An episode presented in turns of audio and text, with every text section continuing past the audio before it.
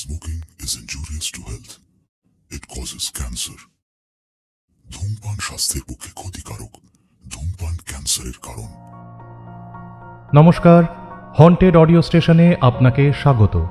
আজ আপনারা শুনবেন অঙ্কিতা সরকারের গল্প রাঙা বউয়ের আরাম খেদারায় অঙ্কিতা সরকারের সাহিত্য জগতে প্রবেশ দু হাজার সতেরো সালে নিতান্তই অবসর যাপনের জন্য। কিন্তু বর্তমানে তাই একমাত্র তার নেশা হয়ে দাঁড়িয়েছে। দু উনিশে প্রথম কিশোর ভারতীতে তার লেখা অনুগল্প প্রকাশ পায়।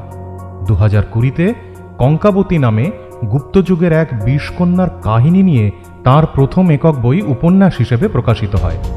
এছাড়া ভূতভূতুম, সর্বভূতেষু, বৃত্তের বাইরে নামে একাধিক পত্রিকায় তার লেখা গল্প ছাপা হয়েছে। আজকের গল্পটি ফেসবুকে তার পেজ রিতন্না কলমে অঙ্কিত সরকারে প্রথম প্রকাশিত হয়। আজকের গল্পের জন্য অঙ্কিতা সরকারকে জানাই অসংখ্য ধন্যবাদ। আজকের গল্প পাঠে রয়েছেন ক্রিয়েটিভ মাস্কেটিয়ার্স থেকে সৌমদীপ আর গল্পের সূত্রধর আমি শেষাদ্রি। শুনতে থাকুন আজকের বিশেষ নিবেদন রাঙা বউয়ের আরাম কেদারায়। গল্পের প্রথম পর্ব।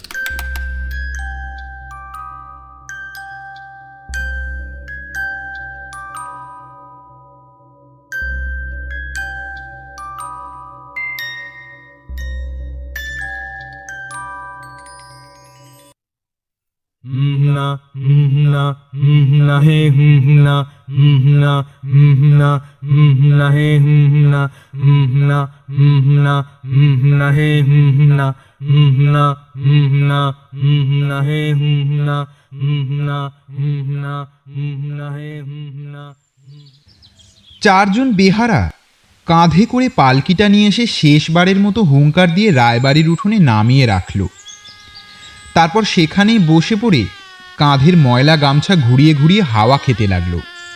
সেই মুর্শিদাবাদ থেকে উত্তর কলকাতা পর্যন্ত পালকি বয়ে নিয়ে আসা তো আর চারটিখানি কথা নয়। বেহারাদের ডাক শুনেই ভেতর থেকে বৌঝিরা সব এক গলা ঘোমটা টেনে শঙ্খ বাজিয়ে উলুধ্বনি দিতে দিতে বাইরে বেরিয়ে এলো। প্রথমেই এগিয়ে আসছেন যিনি, তিনি রায়বাড়ির গিন্নি।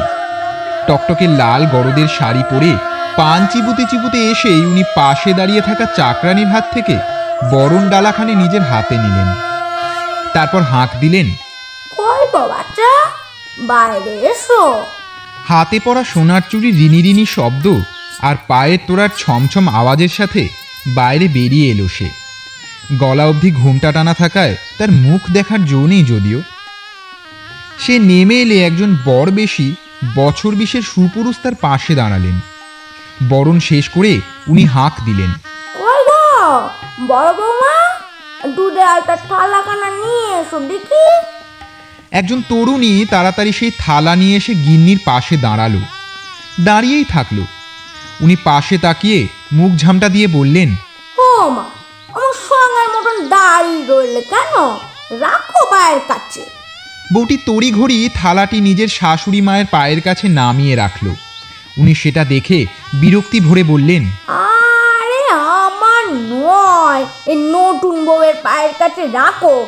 এতদিন সংসারে থেকে কি শিখলে বাচ্চা সে আবার নিচু হয়ে থালাটি নতুন বউয়ের পায়ের কাছে রাখল। তারপর ওখান থেকে সরে গিয়ে একটি নতুন সাদা থান বাড়িতে ঢোকার সিঁড়ি অবধি পেতে দিল। নতুন বউ এতেই ছাপ ফেলে ঢুকবে যে। বরণ শেষে নতুন বউ দুধে আলতায় পা ডুবিয়ে থানে নিজের লক্ষ্মীমন্ত পায়ের ছাপ ফেলে গৃহপ্রবেশ করল। ঘরে ঢোকার আগে রায়গিন্নি বউয়ের মুখে আর কানে মধু দিয়ে বললেন, শোনো, এবার থেকে শুধু মিষ্টি মিষ্টি কটা করবে আর মিষ্টি মিষ্টি শুনবে, কেমন? একান্তি আর নতুন বউকে বসার ঘরে নিয়ে চলো। এখনও নিয়ম কাজ বাকি আছে। যা কোকা তুইও যা। গিনিমার ছোট ছেলে যাকে তিনি খোকা বলে সম্বোধন করলেন, সে কিন্তু এসবে বেজায় বিরক্ত। বাপের ভয়ে বিয়ের পিড়িতে বসেছে, বিয়ে করে বউও ঘরে তুলেছে। আর কি। মায়ের কথা রাখতে সে নতুন বউয়ের সাথে বসার ঘরে গেল। সেখানে কড়ি খেলা, চাল খেলার মতো বেশ মজার খেলা হলো। একটা খেলা হলো এক সরা জলে বরের টুপুরের কিছুটা অংশ আর কোণের মুকুটের কিছুটা অংশ ভেঙে ভাসিয়ে দেওয়া। তারপর জলটাকে নাড়িয়ে দেওয়া হলো। কিছু সময় পর জল যখন একটু স্থির হয়, তখন সবাই দেখে যে কে কার পিছন পিছন যাচ্ছে। যদি বরের টোপর মুকুটের পিছনে থাকে, তাহলে স্বামী সারা জীবন আঁচলে থাকবে। আর যদি উল্টোটা হয়, তাহলে স্ত্রী চেষ্টা করবে তাকে আঁচলে বেঁধে রাখার। নতুন বর বউয়ের ক্ষেত্রে দ্বিতীয়টাই ঘটল। কিছুক্ষণ পর একজন বুড়ি মানুষকে ধরে ধরে নিয়ে এলো বড় বউ। তিনি কাছে এসে নতুন বউয়ের মুখখানা গাল টিপে তুলে ধরলেন। তারপর এপাশ ওপাশ ফিরিয়ে ঘুরিয়ে দেখে বললেন, তা ছোট নাতির স্ত্রী তো বেশ সুন্দরী দেখছি। তাই চাঁদ পানা মুখ দেখে আবার এই বুড়িকে ভুলে যাসনি যেন। তা গায়ে গায়ের রংখানা তো বেশ পরিষ্কার দেখছি। আজ তে তোমার নাম রাঙাবো, বুঝলে? একটা সোনার চূড় তিনি তার হাতে পরিয়ে দিয়ে বড় বউয়ের হাত ধরে চলে গেলেন। মুর্শিদাবাদের বসুবাড়ির বাপ মায়ের আদরের সদু আজ থেকে শুধুমাত্র রায়বাড়ির রাঙা বউ।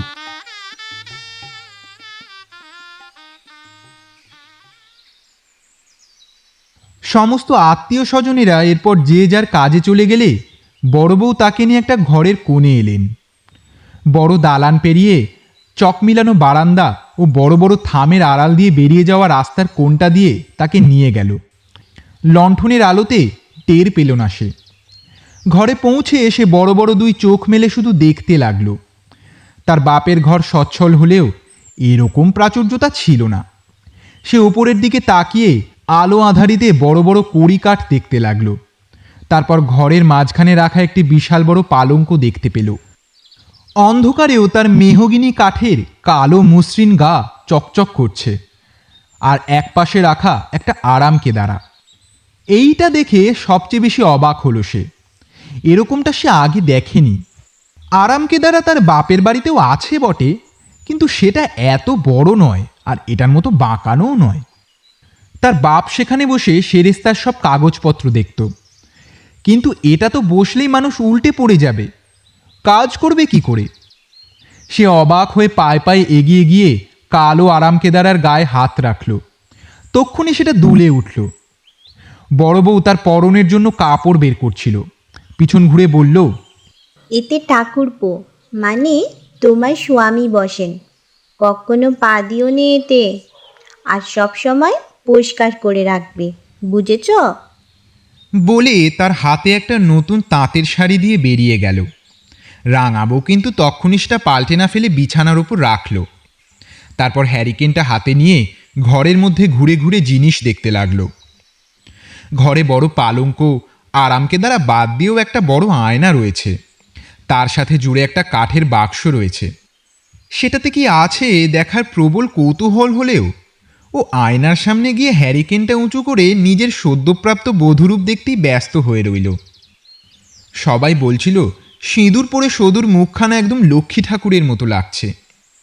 কই দেখি তো, ইস, কপাল, চুল তো পুরো সিঁদুরে মাখামাখি হয়ে রয়েছে।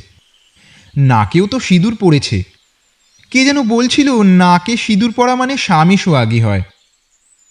ভাবতেই সদুর গাল আর কর্ণমূল সিঁদুরের বর্ণ ধারণ করল। কিন্তু সেই স্বামী মানুষটাকে তো ঠিক করে দেখতেই পেল না ও। শুভদৃষ্টির সময় একবার চোখ তুলে তাকেই আবার চোখ নামিয়ে নিয়েছিল। মা বলেছিল, সকলের সামনে ওভাবে তাকালে লোকে বেহায়া বলবে তাকে। আয়না থেকে সরে এসে এবার ঘরের একপাশে রাখা বিশাল তরঙ্গের সামনে এলো। বাপরে কি বড় আর ভারী এটা! বর্দি এটাকে খুলল কি করে? ও তো একা পারবেই না। হঠাৎ চোখ গেল ঘরের মেঝের দিকে। আরে, এখানেও কি সুন্দর একটা ছক্কাটা মেঝে রয়েছে? ভালো এক্কা দোক্কা খেলা যাবে। যেরকমও বাড়িতে খেলতো, শহীদের সাথে ছক কেটে। বাইরের বারান্দা দেখেই মনটা খুশি হয়ে গিয়েছিল, কিন্তু সবার সামনে কি আর খেলতে পারবে? এটা ভেবেই মনে যে খুশির প্রদীপটা জ্বলে উঠেছিল, সেটা দপ করেই নিভে গিয়েছিল। এবার ঘরেও সেই একই রকম ছক দেখে আবার আনন্দে মন ভরে গেল ওর। হঠাৎ গায়ে একটা ঠান্ডা হাওয়ার ঝাপটা এসে লাগল। আরও মেঝে থেকে দৃষ্টি সরিয়ে জানালার দিকে তাকালো। কি বড় বড় উঁচু জানালা? শুধু নাগাল পাবে? অনেক কষ্টে পা উঁচু করে জানালা দিয়ে উকি মারল। আকাশটা পুরো সিঁদুরে লাল হয়ে রয়েছে। বড় বড় উঁচু গাছগুলো ঝড়ের দাপটে দানবের মতো মাথা ঝাঁকিয়ে ঝাঁকিয়ে দুলছে। বৃষ্টির ছাট এসে ভিজিয়ে দিচ্ছে সদুর মাথা, চুল, মুখ। এরকম ঝড়ে শুধু কখনো ঘরে থাকতো না। দৌড়ে বাগানে গিয়ে আম কুড়িয়ে নিয়ে আসতো। আর ঘরে ফিরলে মা খুব বকতো। কিন্তু ঠান দিদির ভয় মারতে পারতো না। তারপর গজগজ করতে করতেই নিজের আঁচল দিয়ে মাথা মুছিয়ে দিত সদুর। আজ বৃষ্টির সাথে টুপটাপ শিলও পড়ছে। ইস একবার যদি দালানে গিয়ে দুটো শিল কুড়িয়ে মুখে মাখতে পারতো সে? ও মা তুমি এখনও কাপড় ছাড়নি? পিছন থেকে বর্দির ডাকে তাড়াতাড়ি জানলা ছেড়ে সরে দাঁড়ায়ও। বর্দি তাড়াতাড়ি এসে নিজেই এক এক করে গয়নাগাটি খুলে রেখে গুছিয়ে রেখে দেয় তরঙ্গে তারপর ভারী শাড়িটা ছাড়িয়ে নতুন তাঁতের শাড়িখানা গুছিয়ে পরিয়ে দিয়ে বলল নিজের জিনিস নিজে গুছিয়ে রাখতে শেখো। এ হচ্ছে বারো ভূতের বাড়ি। নিজের লোক বাদ দিয়েও জ্ঞাতি গোষ্ঠী কম নেই কো। রোজ ষাট জন লোকের পাত পড়ে। শুধু অবাক হয়ে বড় বড় চোখ মেলে শুনছিল। উনি ওর দিকে তাকিয়ে বললেন চলো আর হাঁ করে দাঁড়িয়ে থাকতে হবে নে। মা খেতে ডাকছেন। লণ্ঠনটা ঘরে রেখে ওরা হাত ধরে বেরিয়ে এলো। বড় বারান্দার পুরোটা কোমর সমান গ্রিল দেওয়া। ওপরে এক হাত দূরে দূরে সুন্দর কারুকাজ করা লণ্ঠন লাগানো। তার প্রদীপের আলোতেই আলোকিত হয়ে আছে সবটা। বারান্দার কোথাও মার্বেল বসানো ছোট ছোট টেবিল ও তাকে ঘিরে দুটি করে চেয়ার রাখা আছে। থামগুলো এতই বড় বড় যে মনে হয় আলো আধারিতে কোনো লম্বা মানুষ দাঁড়িয়ে আছে। পায়ে পায়ে বারান্দা পেরিয়ে সিঁড়ি দিয়ে উঠে একটা বড় ঘরে এসে উপস্থিত হলো। এটাই এবারে পাক ঘর। একসাথে কতগুলো উনুন একসাথে যে জ্বলছে, তা গুনে ওঠার আগেই একজন বয়স্ক মহিলা সামনে এসে বলল গিন্নিমা তো রাঙা বউকে নিয়ে খাওয়ার ঘরে যেতে নিয়ে তা বলেছেন মা। ঠিক আছে বামন দিদি, আমি সেখানেই যাই বরণ। ত্রস্ত পায়ে সদুকে নিয়ে এসে ওই ঘরেরই লাগোয়া আরেকটি বড় ঘরে এসে ঢুকলো। এখানে কোনো উনুন নেই। এটা হলো মহিলাদের খাওয়ার ঘর, আর পুরুষদেরটা অন্যদিকে। প্রতিদিন বাড়ির পুরুষদের খাওয়ার পরে সকলে এখানেই খেতে বসে। এ বাড়ির নিয়ম, প্রত্যেকে তার স্বামীর এটো পাতেই তারা যা যা ব্যঞ্জন দিয়ে আহার করেছেন, তাদের স্ত্রীরাও তাই করবেন। এখানে অবশ্য আঁশ রান্না হয় বলে বিধবাদের কোনো জায়গা নেই। তারা অন্দরমহলের আরও পিছনের একটি মহলে নিজেদের মতো থাকেন। আজ যেহেতু রাঙাবু প্রথমেই বাড়িতে এসেছে, তাই সে নতুন ঝকঝকে কাঁসার থালাবাটিতেই আহার করবে। কাল থেকে সবার সাথে স্বামীর এঁটো পাতেই তাকে বসতে হবে। সদুকে ডেকে কাছে বসিয়ে তার শাশুড়ি মা একটা একটা করে সব বুঝিয়ে দিচ্ছিলেন। এমন সময় বর্দি এসে তার সামনে রাখা জলচৌকিতে বড় কাঁসার থালায় ভাত, সাথে পাঁচ রকম ভাজা এনে সাজিয়ে রাখল। পিছনে বামন্দির হাতের অন্য থালাতে বাকি সব ব্যঞ্জন।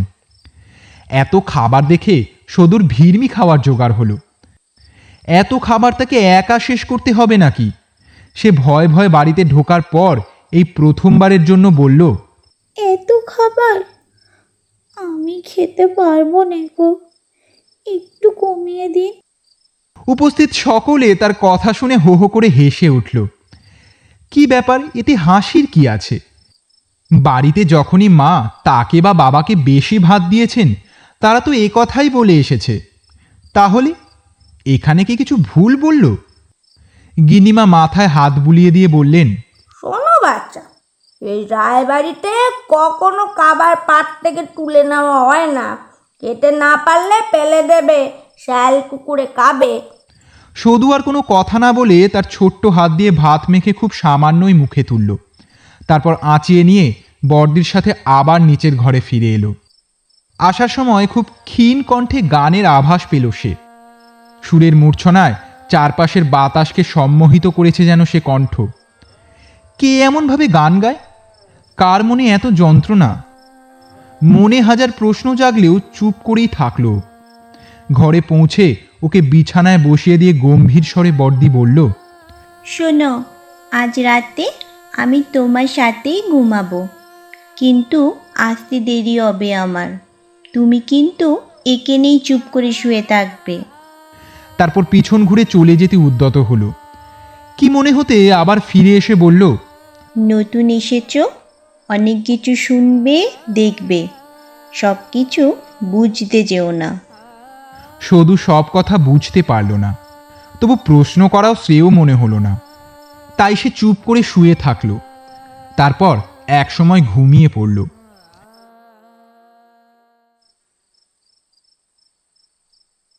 মাঝরাতের দিকে একবার ওর ঘুম ভেঙে গেল। প্রচণ্ড জল তেষ্টায় গলা শুকিয়ে কাঠ হয়ে গেছে। এত রাতে কাকে ডাকবে সে? একা একা কোথায় যাবে? কিছুই তো চেনে না এ বাড়ির হঠাৎ খুব কাছ থেকে বিনিয়ে বিনিয়ে কান্নার শব্দ কানে এলো সদুর। ভয়ে কাঠ হয়ে গেল সদু কি? কি কাঁদে? অমন করুণ স্বরে। অনেকক্ষণ চুপ করে শুয়ে থাকার পর বুঝতে পারল কান্নার উৎসর পাশেই রয়েছে। কিন্তু কেন কাঁদছে বর্দি? ও কি ডাকবে একবার? শুধু আলতো করে গায়ে ঠেলা দিল একটা। তারপর খুব সন্তর্পণে ডাকলো ভর্তি? ভর্তি? ও ভর্তি। কান্নার শব্দ থেমে গেল। তখনই সাড়া দিল না সে। হয়তো নিজেকে গুছিয়ে নেওয়ার জন্য সময় নিচ্ছিল। শুধু আবার ডাকলো ভর্তি? এবার এসে সাড়া দিয়ে বলল হ্যাঁ বলো রাঙাবো কি হয়েছে? জল তেষ্টা পেয়েছে। জলটা কোথায়? বড় বউ উঠে বসে পালঙ্কের পাশে রাখা ছোট টেবিলটার ওপর থেকে ঘটিটা নিয়ে ঢাকা সরিয়ে সদুর হাতে দিল। ঢকঢক করে বেশ কয়েক ঘুট জল খেয়ে ঘটিটা বর্দির হাতে ফেরত দিয়ে আঁচলে মুখ মুছে নিয়ে আস্তে আস্তে বলল আপনি কি কাঁদছিলেন? আমি কই না তো? আর শোনো আমায় আপনি আগে করতে হবে নিকো। তুমি করেই বলো কেমন? সম্মতি জানিয়ে মাথা নাড়ে সদু। জানলার দিকে পাশ ফিরে তাকিয়ে থাকে বাইরের দিকে। নির্মেঘ আকাশের প্রায় গোলাকার চাঁদের আলোয় চারিদিক উদ্ভাসিত হয়ে আছে। এক দুদিন বাদেই হয়তো পূর্ণিমা। এমন সময় বর্দির গলা শুনতে পায়। নতুন জায়গায় ঘুম আসছে না বুঝি? চোখ বন্ধ করে শুয়ে থাকো। ঠিক ঘুম আসবে কোন? উত্তরে সদু আস্তে করে হুঁ শব্দ দিয়ে নিজের সম্মতি জানায়। সদুর দিকে পিছন ফিরে থাকায় সে জানতেই পারে না যে ও একদৃষ্টে জানালা দিয়ে বাইরে তাকিয়ে থাকতেই ব্যস্ত। তাকিয়ে থাকতে থাকতে ক্লান্ত হয়ে একসময় চোখ বোঝে সদু। হঠাৎ করে কার গানের শব্দে চমকে চোখ খোলেও জানলা দিয়ে দেখতে পায় এক অপূর্ব সুন্দরী নারী। অনেক গয়না পরে আনমনে গান গাইতে গাইতে হাঁটছে। কে ও সদূর জানলার বাইরে কি করছে ও খুব ইচ্ছে করছে একবার গিয়ে দেখে, কিন্তু ভয়ও লাগছে। জোর করে চোখ বন্ধ করে রইল সদু যেন এমনভাবেই বাইরের সব আওয়াজকে ওই করুণ স্বরের গানকে উপেক্ষা করতে পারবে ও কিন্তু চোখ বন্ধ করলেই ওই মহিলার এক ঝলক দেখা চেহারা ভেসে উঠছে। কিছুতেই তাকে মাথা থেকে তাড়াতে পারছে না ও। ভয় ভয় আবার চোখ খুলল। না, কেউ কোথাও নেই। এমনকি সেই গানের আওয়াজটাও আর শুনতে পাচ্ছে না। নিশ্চিন্ত হয়ে চোখ বুঝল একটা হাত দিয়ে বর্দির কোমরে বের দিয়ে জড়িয়ে ধরল। ঠিক যেভাবে বাড়িতে মাকে জড়িয়ে শুতো। অসংখ্য পাখির কিচিরমিচির শব্দে ঘুম ভাঙল ওর। তাকিয়ে দেখল ভোর হয়ে গেছে। বিশাল বড় নারকেল গাছের মাথার পিছন দিয়ে রক্তিম সূর্য উঁকি মারছে। প্রথমে চারপাশে সব কিছুই অচেনা লাগল। কোথায় আছে ও? এই ঘর, উপরে থাকা ঝাড়বাতি, পালঙ্ক, এসব তো বাড়িতে কখনো ছিল না। তারপর সামনে তাকিয়ে বড়দিকে দেখেই একে একে সব মনে পড়ে গেল। ওর ওর বিয়ে, পালকি চড়ে এখানে আসা, বরণ করা, নিয়মের খেলা, রাতের খাওয়া সব কিছু তারপর মনে পড়ল রাতের চাঁদের আলোয় দেখা সেই নারী মূর্তি তার গান। অমনি ভয় তার হাতের রোমগুলো সজাগ হয়ে উঠল। পালঙ্কের উপাস থেকে বর্দিতা দেখতে পেয়ে বলল ও মা এই সাত সকালে গা জ্বালা দিচ্ছ কেন? শীত করছে না কি শুধু অপ্রস্তুত হয়ে ঢোক গিলে মাথা নেড়ে না বলল। তারপর শাড়ি সামলে পালঙ্ক থেকে নিচে নেমে এলো। ওকে দেখে বর্দি হাসি মুখে আবার বলল চলো তোমায় কলগড়ে নিয়ে যাই। সব কাজকর্ম সেরে একেরে চান করে বেরুবে। কেমন? আজ আবার তোমার ফুলসজ্জা তার আগে ভাত কাপড় হবে। পাকঘরে নিয়ে যেতে হবে। চলো চলো, অনেক কাজ। সকালে বর্দির সপ্রতিভ ব্যবহার দেখে সদুর মনটা খুশিতে ভরে উঠল। একবার ভাবল, কাল রাতের কথাটা কি বর্দিকে একবার বলবে? জিজ্ঞেস করবে নাকি কেন কাজ ছিল রাতে? কেউ কি বকেছে? মা যখন তাকে মারতো, শুধু ইচ্ছে করেই ঠান দিদির কাছে গিয়ে ইনিয়ে বিনিয়ে কাঁদত। বর্দিকেও কি কেউ বকেছে? না থাক, যদি রেগে যায়। চুপ করে শুধু তার সাথে কলঘরের দিকে গেল। ওই ঘরটা থেকে একটুখানি গেলেই কলঘর। ভিতরে ঢুকে তো শুধু অবাক, আর কত চমকে দেওয়া জিনিস আছে এই বাড়িতে। এই যে এত বড় কলঘর, এ তো তাদের বাড়ির শোবার ঘরের সমান। এখানেও মেঝেটা পুরো সাদা।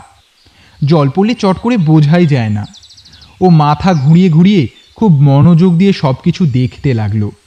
এটা তোমাদের কলঘর এখন থেকে চান আর যা কাজ সব এখানেই সারবে। আমাদের? আমাদের মানে? মানে তোমার আর রাঙা ঠাকুরপোর এ বাড়িতে সকলের আলাদা আলাদা কলঘর আছে। সকলের আলাদা কলঘর। তাদের বাড়িতে তো একটাই কলঘর। সেটাই সবাই মিলে ব্যবহার করত। আর ভাইয়ের সাথে রোজ এই নিয়ে ঝগড়া হতো। ভাইটা খুব বদমাস ঠিক ওর চানের সময় কলঘরে গিয়ে বসে থাকতো। আর এখানে আসার আগে পাগল ওকে জড়িয়ে ধরে কেঁদেছিল। আমি আর তোকে পারব না। আটকে রাখব না দিদি যাস নে দিদি যাস নে যাস দিদি সকাল সকাল ভাইয়ের কথা মনে পড়তে কালো মেঘেরা ভিড় জমালো মুখে। চোখের কোনটা ভিজে এলো। মনে হলো ঠিক হয়েছে। সারাক্ষণ ঝগড়া করা দেখ এখন কেমন লাগে? ঝুপঝুপ করে জল ঢেলে গা মুছে কাপড়টা কোনো রকমে গায়ে জড়িয়েই বাইরে বেরিয়ে এলো বর্দি দাঁড়িয়েই ছিল বাইরে। ওকে দেখে বলল ও মা এত তাড়াতাড়ি হয়ে গেল?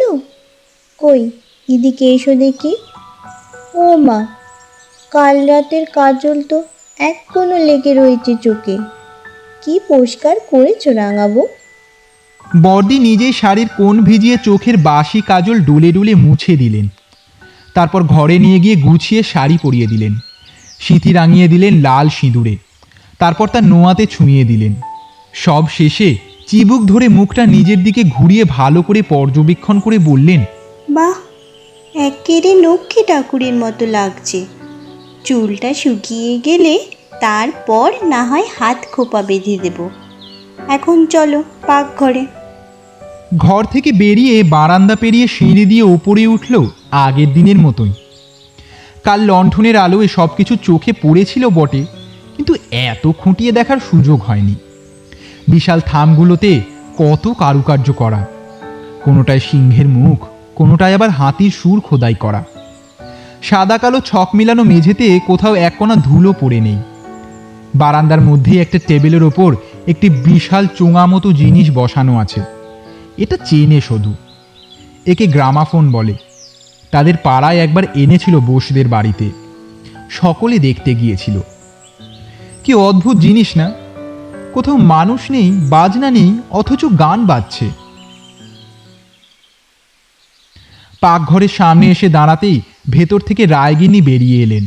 তারপর ওকে হাত ধরে ভেতরে নিয়ে গিয়ে বললেন বাচ্চা এবারের নিয়ম। আজকের দিনে একটা আমিষ পদ রাঁধতে হবে তোমায়।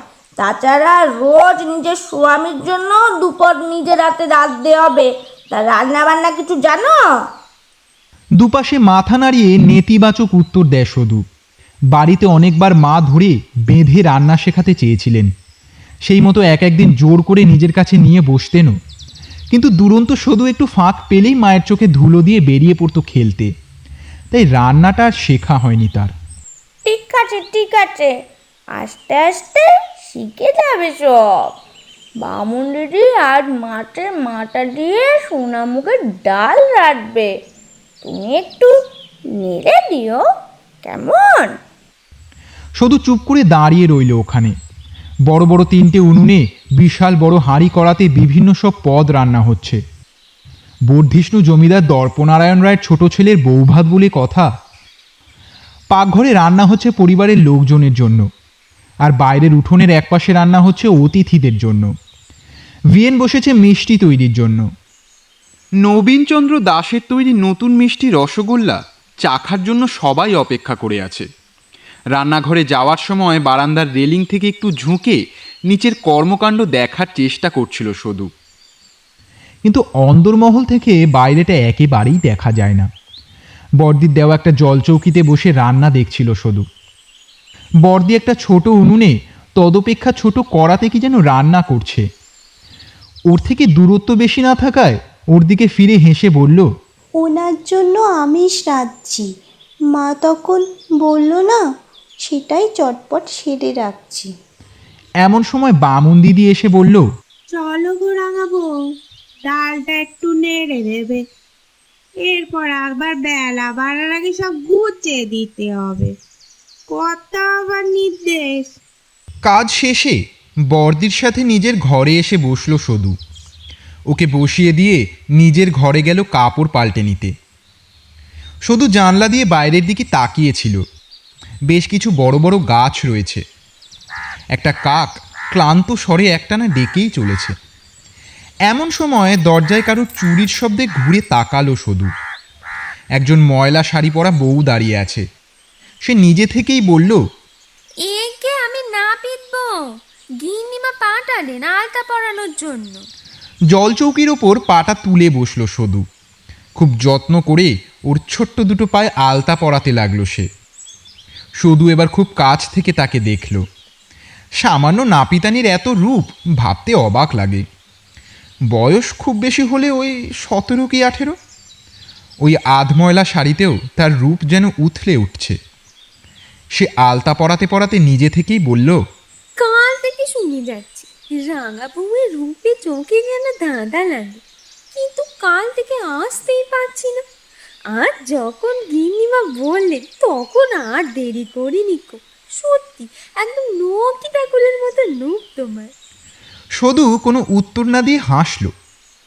আলতা পরানো শেষ হতেই সে ঝড়ের বেগে ঘর থেকে বেরিয়ে গেল। তার পথের দিকে হাঁ করে চেয়ে বসে রইল সে। কিছুক্ষণ পরে বর দিয়ে এসে তাকে কিছু বলতে যাবে অমনি নজর গেল তার পায়ের দিকে।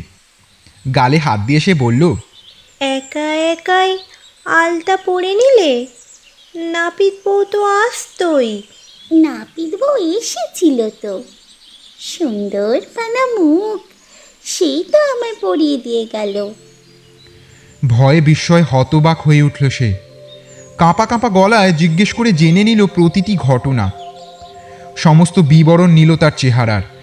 তারপর তার হাত ধরে এক টান মেরে ছুটতে ছুটতে নিয়ে গেল আরেকটা ঘরে।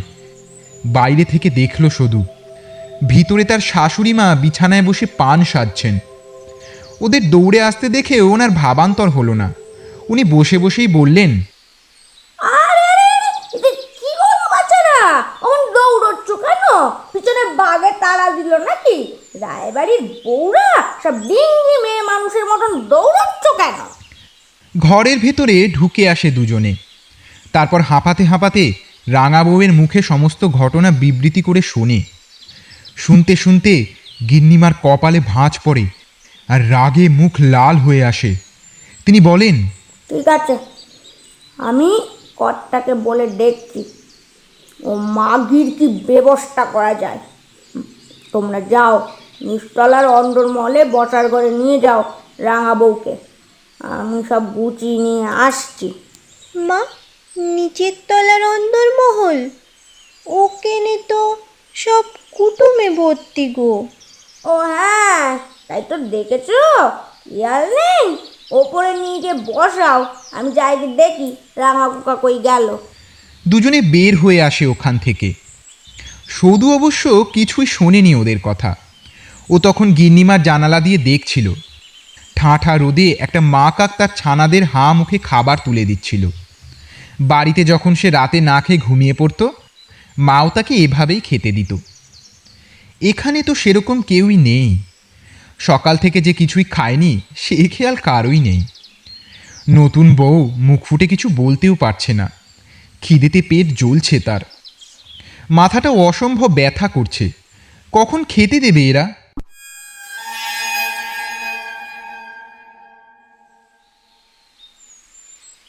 বলি, ও বউ, খেতে টেতে দিবি না নাকি লো? বেলা গড়িয়ে গেল। রাবণের গোষ্ঠীর পিণ্ডি গেলা হয়ে গেল। রাঙা বউয়ের কত কারও মনে থাকে না। না রে নেমো কারামের দল।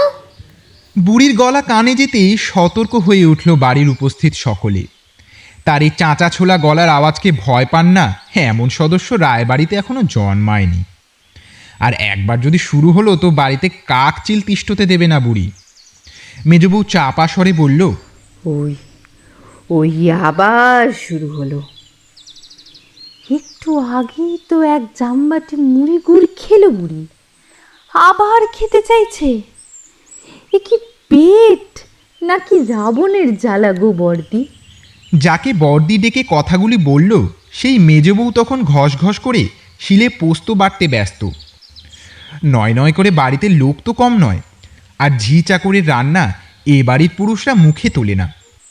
সে চাপা স্বরে বলল দিনে পনেরো জনের খোরাক তো ওই বুড়ির পেটেই যায়। তবু দেখ, একদিনের তরেও পেট ছেড়েছে কখনো? বয়সের তো গাছ পাথর নেই, তবু খুন খুনে গলাটা দিন দিন বেড়েই যাচ্ছে। পাশেই বঁটি নিয়ে আনাজ কুটছিল নন্দিনী। এই বাড়ির নাত বউ মানে বড় বউয়ের ছেলের বউ। তার রাঙা বউয়ের সম্পর্কে শাশুড়িদের এমন মন্তব্য শুনে খুবই খারাপ লাগল। কিন্তু সে নতুন বউ হয়ে এসেছে। তাই কিছু বলতে সাহস পেল না। পেঁয়াজ কাটা থামিয়ে এসে মুখ তুলে তাকিয়ে বলল দাঁড়াও আমি গিয়ে দেখছি। রাঙাবউ কি চাইছে? তার গমন পথের দিকে তাকিয়ে মেজবউ বলে উঠল অদীক্ষেতা। দেখো বর্দি একদিন ঠিক বুঝবে এই বুড়ি কি জিনিস। তখন এসব যত্ন আত্মি কোথায় থাকে দেখব। রান্নাঘর থেকে পেরিয়ে ছক্কাটা দালান থেকে সবার শেষে কোণে যে বড় ঘরটা, সেটাই রাঙা বউয়ের ঘর। ওনার নাতি নাতনিরা ছোট থেকে ওনাকে রাঙা বউ বলেই ডেকে এসেছে। আর তাদের বাবা মায়েরা রাঙা কাকিমা। যদিও আড়ালে বুড়ি ডাকটাই প্রচলিত। সেই কোন দশ বছর বয়সে এ বাড়ির ছোট ছেলের বউ হয়ে এসেছিলেন। তারপর চোদ্দ বছর বয়সে গর্ভবতী অবস্থাতেই বিধবা হলেন। কিন্তু তার সেই সন্তানও বাঁচেনি। সেই থেকে ভাসুরদের ছেলে মেয়েকেই নিজের ছেলে মেয়ে জ্ঞান করে এসেছেন। বাবা ছিলেন ধনী ব্যবসায়ী। তবু বাবার ডাকে উত্তর কলকাতার এই একান্নবর্তী পরিবার ছেড়ে শ্বশুর শাশুড়ি ছেড়ে ফিরে যাননি। এখানেই থেকে গিয়েছেন। গোটা জীবন এদের জন্য প্রাণ পাত করে সংসার করেছেন। নন্দিনী গিয়ে দেখল, উনি ঘরের মাঝখানে রাখা আরামকে দাঁড়ায় বসে দুলছেন। বিশাল বড় এই আরামকে দাঁড়ায় ওনার ছোট্ট গুটিয়ে যাওয়া শরীরটা একটুখানি জায়গা জুড়ে পড়ে আছে। পায়ের আওয়াজ পেয়ে ভাঙা গলায় বলে উঠলেন? চশমা ছাড়া চোখে ঠিক করে দেখতে পান না। কানের অবস্থাও ভালো নয়। বাড়ির লোক অনেকবার বলেছে ছানি অপারেশন করিয়ে চশমা নিতে। কিন্তু তিনি জেদ ধরে বলেছেন আমায় কি তোমরা পাগল ঠাউরেছ? অপারেশনের নাম করে চোখ খুবলে নিয়ে আমায় অন্ধ করে দেওয়ার মতলব করেছ, সে কি আমি জানি না? তারপর আমার সব কিছু বারো ভূতে লুটে খাবে, তাই না? এখন হাল ছেড়ে দিয়েছে সবাই।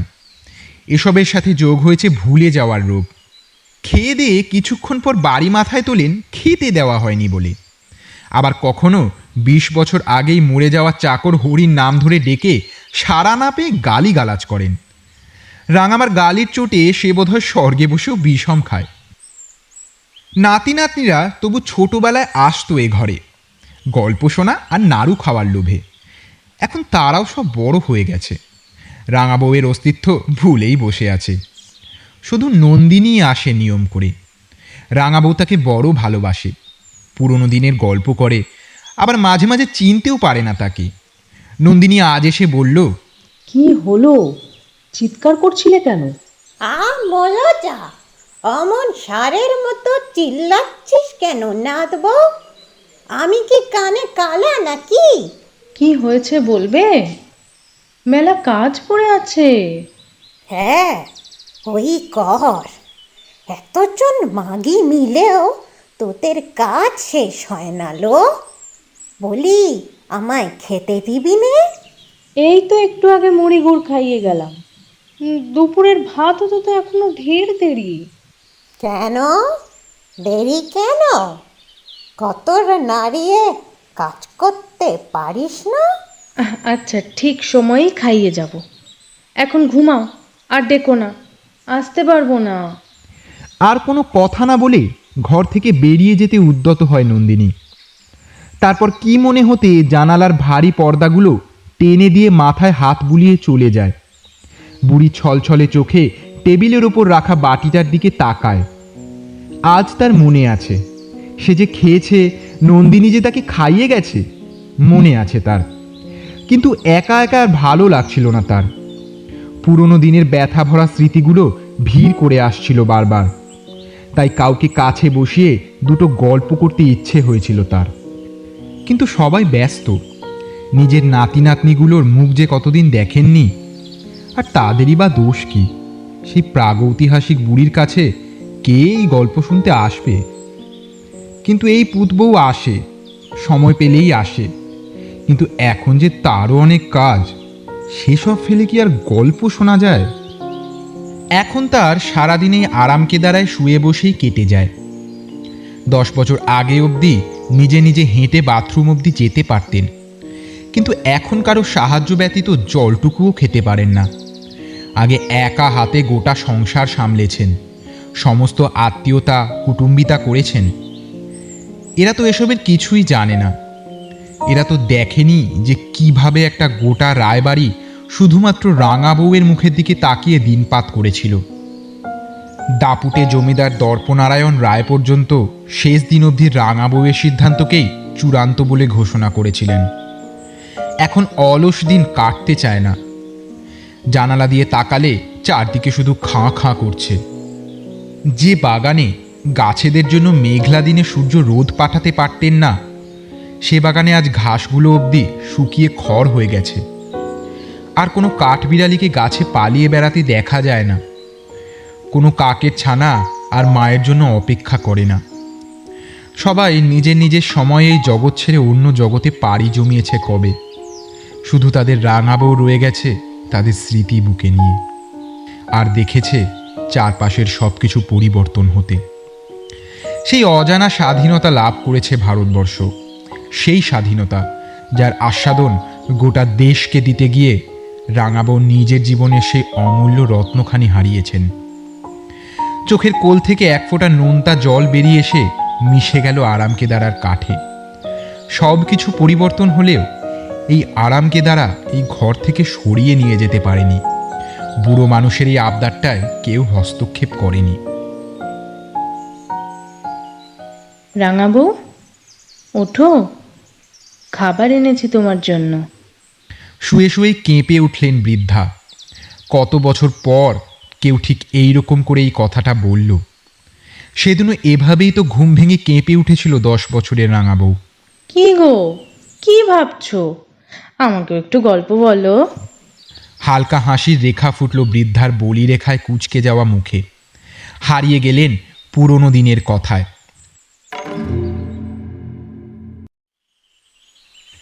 বাইরে তখন দূরে একটা আম গাছে একটা মা কাক আর কতগুলো ছানার হাঁ মুখে খাবার তুলে দিচ্ছে সেই সময়। রাঙাবো? ও রাঙাবো। ও মা ঘুমিয়ে পড়লে নাকি? চলো চলো রাঙা ঠাকুরপো এসে গেছেন। এক পেট খিদে নিয়ে ঘুমিয়ে পড়েছিল সে। বড়দির ডাকে চোখ কোচলে উঠে পড়ল আর ধীরে ধীরে নেমে এলো পালঙ্ক থেকে। ঘর থেকে বেরিয়ে বারান্দা পেরোনোর সময় সে দেখল শ্বশুরমশাই খুব ভর্ৎসনা করছেন তাকে, আর সে মাথা নিচু করে দাঁড়িয়ে আছে। রায়কর্তার বাঁচখাই কণ্ঠে কেঁপে উঠল সে। ঘুমটার আড়াল থেকে একবার চোখ মেলে দেখার চেষ্টা করল নিজের সদ্য আপন মানুষটাকে। কিন্তু বর দিয়ে হাত টেনে দ্রুত পার করে দিলেন জায়গাটা। বেশিক্ষণ দেখাও হলো না।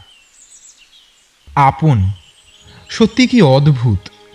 জন্মস্তক যাদের কাছে রইল যারা আদরে ভালোবাসায় ভরিয়ে এত বড় করল, তারা এক লহমায় পর হয়ে গেল। আর আপন হলো কারা? যাদের কখনো দেখেইনি, যাদের এর আগে চিনতই না, তারা। তারাই তোমার সব। স্বামী তোমার ইহকাল পরকালের রাস্তা সুগম করে রাখার মাধ্যম। তাদের সুখেই তোমার সুখ, তাদের দুঃখেই তোমার ব্যথা। তোমার নিজের একান্তই নিজের বলতে আলাদা করে কিছুই নেই জগৎ সংসারে। তাই তো দশ বছরের মেয়েটিকে সাত তাড়াতাড়ি পাঠিয়ে দেওয়া হলো শ্বশুরবাড়ি নামক এক অজানা পরিবেশে। কিছু বুঝতে পারার আগেই। জায়গাটা পেরিয়ে গেলেও কিছু কথা কানে এসে ধাক্কা মারল সদূর। রায়বাড়ির ছেলে হয়ে তুমি স্বদেশী করছ? তুমি জানো, এর জন্য আমার রায় বাহাদুর খেতাব ফসকে যেতে পারে? শোনো, এর আগে যে হুজুগে মেতেছ মেতেছ, এখন তুমি বিবাহিত। হুটহাট বাড়ি থেকে বেরোবে না। যাও, মা তোমাকে ডাকছেন নিয়ম কাজের জন্য। আজ যেন অন্য কোথাও বেরোতে না দেখি। এত কিছুর মধ্যে স্বদেশী কথাটা কানে লাগল সদূর। এ যে বড় ভয়ানক জিনিস, যে এর ভিতর প্রবেশ করেছে বেরোতে পারেনি। তার গ্রামের সুরির দাদাও তো পুলিশের গুলিতে প্রাণ দিল। বৌদিদির সে কি আছাড়ি পিছাড়ি কান্না? সবাইটাকে ডাইনি স্বামী খেকো বলে দুষল। সদূরও কি তাই হবে নাকি? হে ভগবান, তার শাখা সিঁদুর অক্ষয় রেখো। সে যেন সতী হয়ে স্বর্গে যেতে পারে। ভাবতে ভাবতেই গিয়ে পৌঁছলো সেই বসার ঘরে। এর আগেও এখানে এসেছিল, কিন্তু তখনও উনি আসেননি বলে রায়গিনী তাকে আবার নিজের ঘরেই পাঠিয়ে দিয়েছিলেন। নির্দিষ্ট জায়গায় পৌঁছে দেখল, প্রচুর আত্মীয় স্বজন উপস্থিত হয়ে আছেন সেখানে। কিন্তু প্রত্যেকের মুখেই খুশির বদলে বিরক্তির ছোঁয়া। নেমন্তন্নি বাড়ি এসে কি হ্যাপা হ্যাঁ? দুপুর গইলে বিকেল হতি চলল, এখনও ভাত কাপড়ের অনুষ্ঠানের কোনো হদিস নেই। আর ছেলেই বা কোথায়, কেউ জানেই না। সত্যি। অবশ্য মুখে না বললেও এ বাড়ির পুরুষদের চরিত্র জানতে তো আর কারোর বাকি নেই। ঘরে মাগ রেখে সবাই ওই বারমহলের বাইজিদের পায়ে নিজেদের জীবন সমর্পণ করেছেন। বুড়ো দর্পনারায়ণও সে রস থেকে বঞ্চিত নন।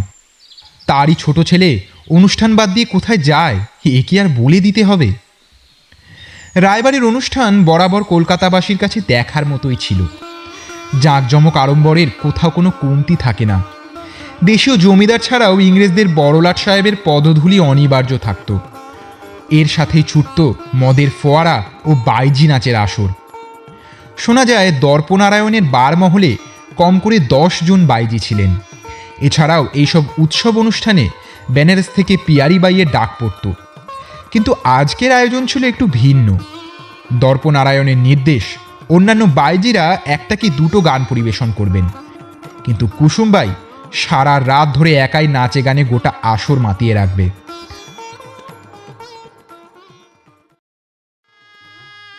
নির্দেশ শোনার পরে কুসুমের মধ্যে কোনো ভাবান্তর হয়নি। তার দু চোখ থেকে অনর্গল জল পড়ছে। কখনো তার রাগে জ্বলে উঠছে। চোয়াল শক্ত হয়ে উঠছে। কি কম ছিল কুসুমের যে রাঙাবাবু অর্থাৎ বজ্রনারায়ণ ফিরেও তাকান না তার দিকে? ওই বাচ্চা মেয়েটার রূপ কি আমার চেয়েও বেশি? সে পারবে এরকম নাচতে গাইতে? পারবে সে? একটুও ইচ্ছে করে না তার বড়বাবু প্রতাপ নারায়ণের কাছে যেতে। উনি যখন মদের নেশায় চুর হয়েও শরীরটা নিয়ে নাড়াঘাটা করেন কুসুম তাতে সাড়া দিতে পারে না। ওর মন পড়ে থাকে অন্য কারও কাছে। কি বলেছিল আমাকে? আমি দেশের জন্য নিবেদিত প্রাণ। এসব সংসার ধর্ম আমায় বাড়তে পারবে না। আর এখন দিব্যি কচি মেয়ে দেখে বিয়ে করে নিল। কুসুম তো দেখেছে তাকে। আলতা পরানোর নাম করে দেখতে গিয়েছিল তাকে। তারপর ফিরে গিয়ে আয়নায় অনেকক্ষণ ধরে নিজের দেহ সৌষ্ঠব পর্যবেক্ষণ করেছে। আমার এই গুল্ম লতার মতো হিলহিলে শরীর, মোমের মতো পিছলে পড়া ত্বক, উজ্জ্বল চাঁদের মতো গায়ের রং, ঠোঁটের পাশের এই- কালো তিল, এসব এসব কিছুই নজরে পড়ল না তার। তার এই অন্দরমহলে যাওয়াটা যে কত ঝুঁকিপূর্ণ ছিল, তা জানা সত্ত্বেও সে গিয়েছিল। সে জানতো এই কথা কর্তার কানে উঠতে বেশি সময় লাগবে না। কি শাস্তি দেবেন তিনি তাকে? দিক না তাড়িয়ে তো আর দিতে পারবে না, কারণ বড়বাবুর রাত যে তার কাছেই কাটে। মনে মনে হেসে ওঠে সে।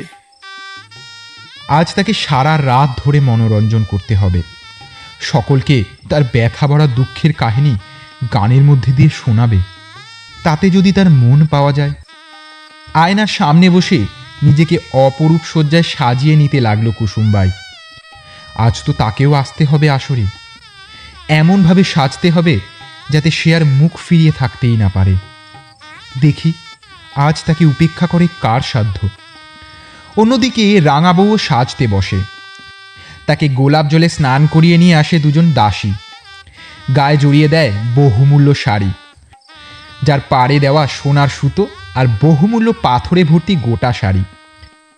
গায়ে ভারী ভারী সব গয়না, কপালে চন্দনের টিপ, মাথা ভর্তি সিঁদুর, সব মিলিয়ে মা লক্ষ্মীর প্রতিমূর্তি সে। নিয়ে তাকে বসানো হয় আলাদা করে প্যান্ডেল করা জায়গায়। কত লোক এসে বউয়ের মুখ দেখে যাচ্ছে আর কর্তার পছন্দকে ধন্যি ধন্যি করছে। বর্দির শিখিয়ে দেওয়া অনুযায়ী সে একবারও মাথা তুলে থাকেনি। ঘাড় নিচু করে থাকতে থাকতে ব্যথা করছে ঘাড়। এত হাসি, এত আনন্দের মধ্যেও বড় বউয়ের মনে শান্তি নেই। তার দু চোখ আড়াল থেকে শুধুই একজনকে খুঁজে চলেছে। কোথায় তিনি? একবারও কি আমার মুখখানা মনে পড়ে না তার? এই যে নিজেকে এত সাজালাম, এই সবই তো বৃথা তাহলে। এছাড়া আরও একটা কথা জানানোর আছে যে, আমার বিশ্বাস, এটা জানলে তিনি আর কোনো দিন ওই বারমহলে পড়ে থাকবেন নে। আর আর একবার আমার কাছে এলে শক্ত করে বেঁধে রাখব ওনাকে। উনি যখন জানবেন আমি সন্তান সম্ভবা, তখনও কি মুখ ফিরিয়ে থাকতে পারবেন? কিন্তু তিনি কোথায়? আজও কি কুসুম ভাইয়ের কাছেই রয়েছেন? কুসুমের কথা মনে পড়তেই চোয়াল শক্ত হয়ে উঠল তার। একটা নষ্ট মেয়ের জন্য আজ আমি স্বামী সুখ থেকে বঞ্চিত হয়ে রয়েছি। এত বদমাস মেয়ে ছেলে এখন আবার ঠাকুরপর থেকে হাত বাড়িয়েছে। কিন্তু আমি কিছুতেই রাঙা বউয়ের কপাল পুড়তে দেব নে এত সাহস ঠিক চলে এসেছে অন্দরমহলে? ওর শাস্তির ব্যবস্থা তো শ্বশুর ঠাউর করবেনই। তার আগে রাঙাবউকে সাবধান করে দিতে হবে যে। ঘর থেকে বেরিয়ে রাঙা বউয়ের বসবার জায়গায় গেল সে। সকলের খাওয়া দাওয়া শেষ হলে প্রায় ঘুমন্ত রাঙা বউকে খাইয়ে নিয়ে তার ঘরে পৌঁছে দিয়ে চলে গেল সকলে। বড় বউয়ের ঘরে আজ তার স্বামী এসেছেন। ঠাকুর তার কথা শুনেছেন।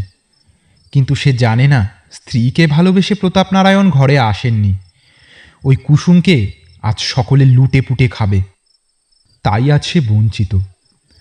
বর্দি অনেক করে তাকে বলে গেছে না ঘুমোতে। কিন্তু সদু তো চোখ খুলে রাখতেই পারছে না। ভারী শাড়ি ওড়নার এক গা গয়না নিয়ে বসে বসেই ঢুলতে লাগল সে। মাথার ওপরের একশো বাতির ঝাল লণ্ঠনের আলোয় মায়াবী পরিবেশ তৈরি হয়েছে। এই ঘরটা অন্দরমহলের একপাশে বলেই সচরাচর বাইরের কোনো শব্দ এসে পৌঁছতে পারে না। না হলে সদূর কানে একজন আর্তনারীর কিছু মানুষরূপী হায়নার থেকে নিজেকে বাঁচানোর চিৎকার ঠিকই আসতো। একসময় আরাম কেদারের ক্যাঁচ ক্যাঁচ শব্দে ঘুমের চটকা ভেঙে যায়। সারা বাড়ি নিস্তব্ধ। শুধু একটানা ঝিঁঝির ডাক কানে তালা লাগায়। পূর্ণিমার চাঁদ আম গাছের মাথার উপর দিয়ে উঁকি দিচ্ছে। সামনে তাকিয়ে শুধু দেখল, তিনি চুপ করে বসে দুহাত একসাথে মুঠো করে ধরে কিছু ভাবছেন। কি আমার ওপর রাগ করেছেন? ঘরে এসে এই জন্য কি আমাকে ঘুমোতে দেখেও ডাকেননি?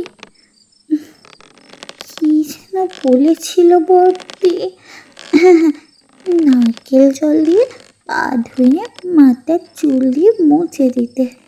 ঠিক আছে ঠিক আছে এক্ষুনি করে দিচ্ছি। কিন্তু পালঙ্ক থেকে নামতে গিয়ে কি মনে হতে আবার পা গুটিয়ে বসে জিজ্ঞাসা করল? আপনি কি আমার উপর রাগ করেছেন? কিন্তু উনি কোনো উত্তর না দিয়ে একইভাবে বসে রইলেন। উনি বোধহয় আমার উপর খুবই রাগ করেছেন। তাই হয়তো কথাও কইছেন না। ঠিক আছে এক্ষুনি বরং যাই পাটা ধুয়ে দিই। শুধু তাড়াতাড়ি পালঙ্ক থেকে নেমে পাশে রাখা নারকেল জলের পাত্রটা নিয়ে ওনার পায়ের কাছে বসে আস্তে আস্তে ঢালতে লাগল। উনি চমকে উঠে পা সরিয়ে নিলেন। শুধু অবাক চোখে তাকিয়ে রয়েছে দেখে উনি ওর হাত ধরে তুলে দাঁড় করালেন। তারপর বললেন আমার জন্য এসব কিছু করতে হবে না। অনেক রাত হয়েছে। যাও, ঘুমাও। মনে প্রশ্ন জাগলেও ওনার গম্ভীর স্বরে আর কিছু বলার সাহস পেল না।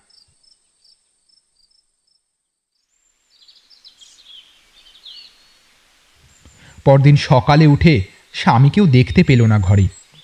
জানালা দিয়ে তাকিয়ে দেখল সকাল হয়েছে অনেকক্ষণ। সূর্য মাথার ওপর রোদ দিচ্ছে। ইস, অনেক বেলা হলো। কেউ তাকে ডাকেও নি শুধু তাড়াতাড়ি পালঙ্ক থেকে নেমে শাড়ি গুছিয়ে কল ঘরে চলে গেল। স্নান করে কাপড় কেচে অনেক কষ্টে নিজের চেষ্টায় শাড়ি পরল। তারপর ভিজে চুলে ঘোমটা দিয়েই ঘরের বাইরে বেরিয়ে এলো। চারিদিকে আজ যেন বড় বেশি ব্যস্ততা। শুধু দ্রুত পা চালিয়ে পাকঘরে যেতে গিয়েও রাস্তায় শ্বশুরমশাই, স্বামী আর ভাসুর ঠাকুরকে দেখে থমকে গেল। কিছু কথা তার কানে এলো কিন্তু বোধগম্য হলো না। সকলের মুখেই চিন্তার ছাপ সুস্পষ্ট। কি হয়েছে? বাইরেই বা এত শোরগোল কিসের? সে পাকঘরের দিকে গেল। কিন্তু আশ্চর্যের ব্যাপার সেখানে এখনও উনুন ধরেনি। বামন দিদিও নেই। কি হয়েছে? কার কাছে গিয়ে শুধোবেও কি মনে হতে সিঁড়ি দিয়ে উঠে তিনতলায় গিয়ে শাশুড়ি মায়ের ঘরের দিকে গেল। কারোর একটা চাপা গলায় কান্নার শব্দ শুনতে পাওয়া যাচ্ছে না? যত এগোচ্ছে, ততই সেই শব্দ স্পষ্ট হচ্ছে। ঘরের দরজায় গিয়ে থমকে দাঁড়াল সে। ভারী পর্দা ফেলা রয়েছে। ভেতরে শাশুড়ি মায়ের সাথে বর্দির গলার আওয়াজও পাওয়া যাচ্ছে। ও ইতস্তত করে কাউকে ডাকতে পারেনি, কিন্তু ওর ভারী মলজোড়ার আওয়াজই ওর উপস্থিতি নির্দেশ করল তাদের কাছে। শাশুড়ি মা ধরা গলায় হাঁক দিলেন। গলাটা ভারী ঠেকলো তার। অনেকক্ষণ কান্নাকাটি করলে যেমন হয় কে? রাঙা বৌমা? এসো ভেতরে এসো। এক পা দু পা করে ঘরে প্রবেশ করল সে। দেখে পালঙ্কের ওপর গায়ে ঠেসান দিয়ে বসে রয়েছেন শাশুড়ি মা। আর তার পাশেই আলু থালু বেশে এলো চুলে বসে রয়েছে বর্দি তার চোখ মুখ ফোলা গালে শুকিয়ে যাওয়া চোখের জলের দাগ স্পষ্ট। ও তাড়াতাড়ি বর্দির কাছে গিয়ে জিজ্ঞেস করল কি হয়েছে বর্দি কাঁদছো কেন? মা কি হয়েছে? বর্দি এভাবে কাঁদছে কেন? ছোট যার এই একটা প্রশ্নে তাকে জড়িয়ে ধরে হাউ হাউ করে কেঁদে উঠল বর্দি বলল ওরে আমার সর্বনাশ হয়ে গেল রে। এবার আমি কি করব? কোথায় যাব? এই পেটেরটাকে নিয়ে তোর তোর বাসু ঠাউরের কোমরে যে দড়ি পড়বে রে, পুলিশ এসে নিয়ে যাবে তাকে। শুধু পুলিশের নাম শুনেই কেঁপে উঠল। তার এই ক্ষুদ্র জীবনের অভিজ্ঞতায় পুলিশের নাম বা ভূমিকা কোনোটাই সুখকর নয়। সে শুনেছে, একবার যাকে পুলিশ ধরে নিয়ে যায়, সে আর জীবন্ত ফিরে আসে না। ওরা খুব মারে, মেরে রক্ত বের করে দেয়, তাতে নুন ছিটিয়ে দেয়। উল্টো করে ঝুলিয়ে দেয়। তাই স্বভাবতই সদু ওই ভয়ানক পরিস্থিতির কথা ভেবেই চুপ করে গেল। চোখ মুছে রায়গিন্নি বললেন রাঙা বউ তুমি যাও। বড়দের কথার মধ্যে এই শুনি। তোমার সৌর ঠাকুর ঠিক ব্যবস্থা করে দেবেন। তুমি পাক করে যে বামুনজিকে বলো, রান্না চাপাতে। যা হোক। যাই ঘটুক না কেন, পেট তো আর মানবে না। শুধু মাথা নেড়ে বেরিয়ে এলো। নিচে গিয়ে বামন দিদিকে সব বুঝিয়ে দিয়ে মাথা ধরেছে বলে নিজের ঘরে চুপ করে এসে শুয়ে পড়ল। শুয়ে এক দৃষ্টে জানলা দিয়ে বাইরে তাকিয়ে রইল। কালো বাড়িতে লোকজনের ব্যস্ততা ছিল। আজও আছে। কিন্তু দুটোর ধরন সম্পূর্ণ আলাদা। বাইরের ঝাঁঝালো রোদের দিকে বেশিক্ষণ তাকিয়ে থাকলে চোখ জ্বালা করে। সদূর তবু ভ্রুক্ষেপ নেই। ও তাকিয়েই রইল। এমন হলো যে বর্দি ওভাবে কান্নাকাটি করছে? ভাসুরটা ওকে কি সত্যি পুলিশ ধরে নিয়ে যাবে? চিন্তায় খিদে তৃষ্ণার মতো স্বাভাবিক অনুভূতিও লোপ পেয়েছে সদূর। তাই তো স্বামীর ঘরে আসাও সে টের পেল না। যখন তিনি আস্তে করে গলা খাঁকড়ি দিলেন তখন সে খেয়াল করল। ধর্মর করে উঠে বসল। তিনি ঘরের ভিতরে এসে ওর দিকে বেশ ভালো করে চোখ বুলিয়ে আপাদমস্তক দেখে নিলেন। বাবা মায়ের কথা রাখতেই বিয়ে করা, না হলে তার ভালোবাসা, সংসার এ সব কিছুই এই দেশ, ভারতবর্ষ। এই পরাধীনতার আগল থেকে দেশ মাকে উদ্ধার করার জন্যই অন্যান্য যুবকের মতো সেও নিবেদিত প্রাণ। কাল ফুলশয্যাতেও সে মেয়েটার মুখ ঠিক করে দেখেনি, আজ দেখল। ছোট্ট লক্ষ্মী প্রতিমার মতো ঢলঢলে মুখ। চোখ দুটো ভাসা ভাসা, কি মায়া মাখানো। কিছুক্ষণ তাকানোর পর চোখ সরিয়ে নিল সে। না না, এমন দুর্বল হওয়া তার সাজে না। কি কৈফিয়ত দেবে সে দলের কাছে? বাদলদার কাছে চোখ তুলে তাকাবে কি করে? সংসার ধর্মে মায়া বাড়ে, পিছু টান তৈরি হয়। তবু সে আরেকবার তার দিকে তাকিয়ে জিজ্ঞেস করল, বাড়ির সকলে তো তোমায় রাঙাবউ বলে ডাকছে। এটা তোমার নাম নয়। তোমার আসল নাম কি? অবাক করা দুটি বড় বড় চোখ তুলে সে জবাব দিল সৌদামিনী। মা আমায় শুধু বলেই ডাকেন। বাহ কি সুন্দর নাম তোমার রাঙাবো। সৌ দামিনী কিন্তু বড্ড বড়। হলোই বা বড় এই নামে কেউ তো আর ডাকেনি জীবনভর। তবে তিনি ডাকতেন। সকলের আড়ালে। তিনি মানে দাদু। বলো না কি কথা বলতে তোমরা? আ মৌলজা দাদু কোথায়? দাদুর খুঁড়ো বল। সম্পর্কের নাম জানিস না? থেরে খুকি। ওই হলো। তুমি বলো না গল্প। কি হয়েছিল সেদিন বাড়িতে? সবাই সবাই কান্নাকাটি করছিল কেন? গপ্প শোনার বেলায় আছিস? আর খাওয়ানোর বেলায় নেই কেন? আগে খেতে দে মুখ পুরি নন্দিনী রাঙা বউয়ের জন্য আনা গলা ভাতটাই ছোট ছোট করে খাইয়ে দিতে থাকল। বেশি তো খেতে পারেন না। তাই একটু খেয়েই হাত দিয়ে ঠেলে দিলেন থালাটা। নন্দিনী হাত মুখ ধুয়ে ওষুধ খাওয়াতে গেলে বৃদ্ধা বলে ওঠে সরা তো ওই বোমের মতো দেখতে ওষুধগুলো। বাপরে বাপ! কি বিচ্ছিরি খেতে? নে যা আমি খাব না। উম, তুমি খাব না বললেই তো আর আমি মানবো না বুড়ি। প্রেশারে ওষুধ না খেলে শরীর খারাপ করবে। খাও বায়না করো না। আর কতদিন এরম ঠেকনা দিয়ে বাঁচিয়ে রাখবি লো? এবার যেতে দে যেতে দে তার কাছে। কত কত জমে আছে যে তোদের জ্বালায় কতদিন আসে না সে? তা বললে কি হয় রাঙা বউ? তার কাছে যাওয়ার জন্য যে এত দাপাচ্ছ? আমরা বুঝি কেউ না। আমাদের ছেড়ে যেতে একটুও কষ্ট হবে না তোমার? কেউ না। তোরা কেউ না। সব কটা অপেক্ষা করছিস? কবে বুড়ি চক্ষু বুঝবে? আর তোরা হাঁড়ি আলাদা করবি, তারপর এই বাড়ি বেচবি, সে হবে না কো। রাঙা বউয়ের কথা শুনে নন্দিনীর চোখ জলে ভরে উঠল। ঘরে শুয়ে শুয়ে মানুষটা সব শুনে তার মানে। মনে কত অভিমান জমিয়ে রেখে এই কথাগুলো বললেন। আর সবকটাই তো সত্যি কথা।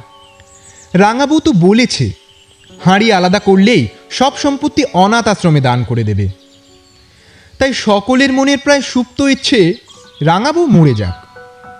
এমনিতেও এত বড় বাড়ি দেখাশোনা করা বা মেরামত করা হাতির খোরাকেরই সামিল তার চেয়ে এখানে যদি কোনো কমপ্লেক্স তৈরি হয়, তার থেকে প্রত্যেকেই ভাগ পাবে আর অনেকগুলো টাকাও পাবে। বারমহলটা ভেঙেই গেছে পুরো। সেখানে এখন সাপ খোপের বাসা।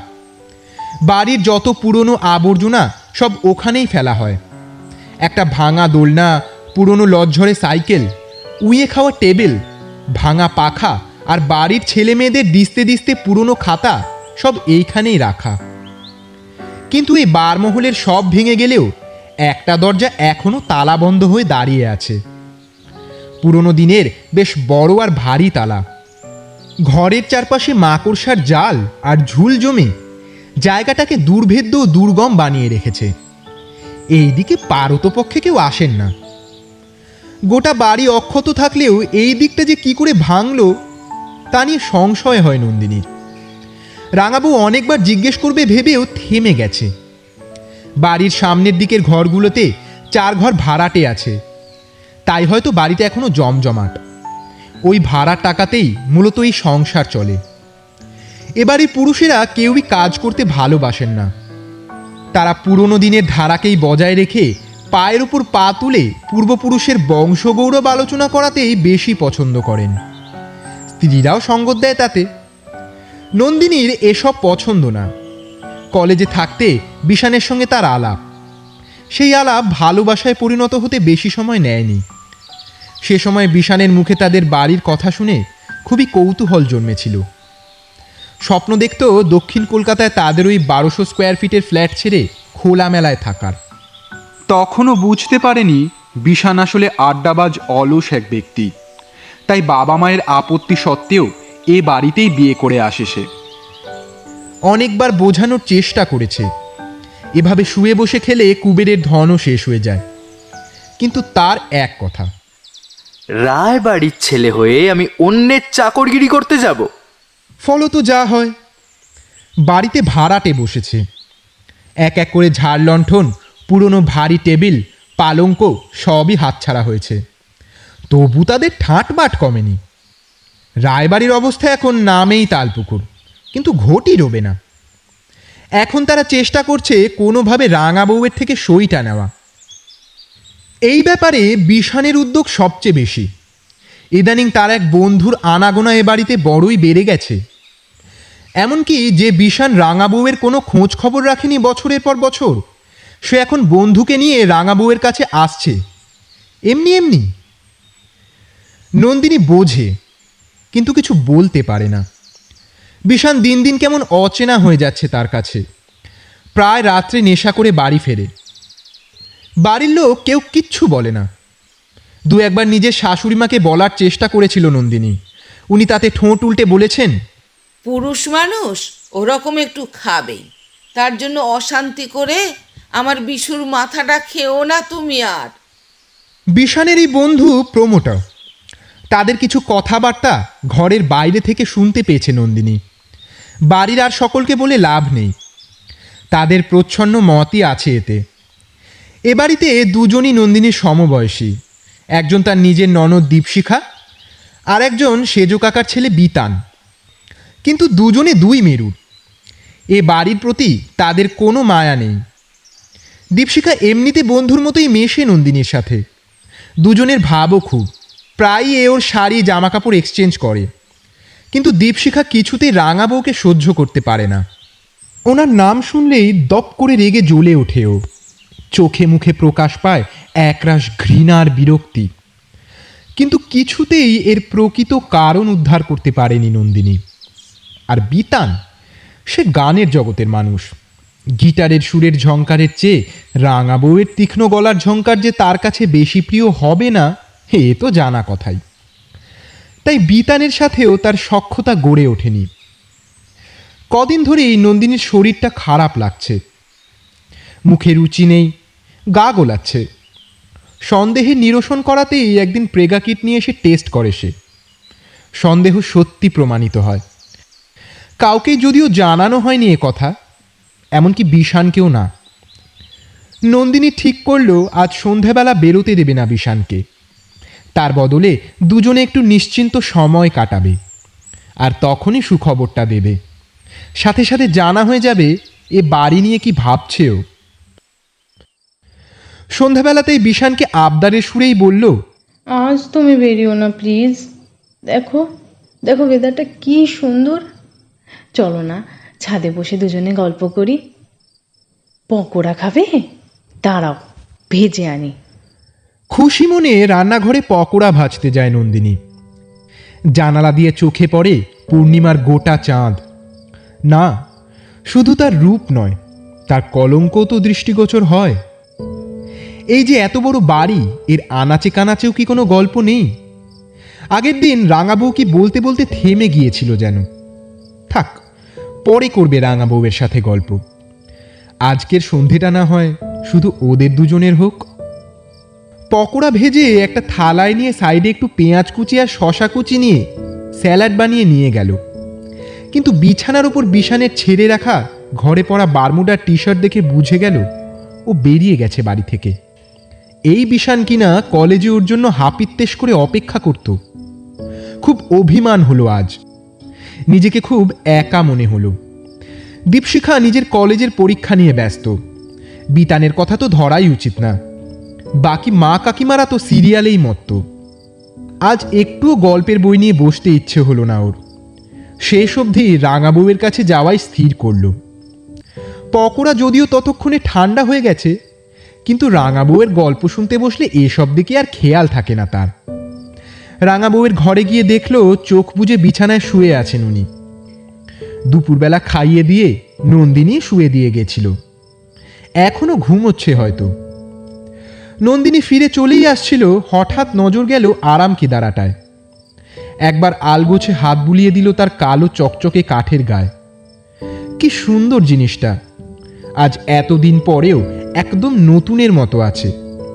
এই চেয়ারে কাউকে বসতে দেন না রাঙাবো কিন্তু নন্দিনীর কি হলো আজ হঠাৎ করেই চেয়ারে বসে থাকার লোভ সামলাতে পারল না সে পাশের ছোট টেবিলে পকোড়ার প্লেটটা রেখে যেই বসতে যাবে অমনি রাঙাবউয়ের গলা শুনে চমকে উঠে ছিটকে গেল। রাঙাবু জেগে আছে নাকি? খবরদার পুতবউ ওখানে পুষ্পিনী বিছানায় শুয়ে থাকা রাঙাবউয়ের চোখ খুলে গেছে। নন্দিনী এগিয়ে গিয়ে ধরে ধরে উঠিয়ে দিয়ে বসিয়ে দিল। তার চোখে রাগ স্পষ্ট। বসিয়ে দিয়ে ওখান থেকে সরে এলো নন্দিনী। মাথা নিচু করে দাঁড়িয়ে রইল।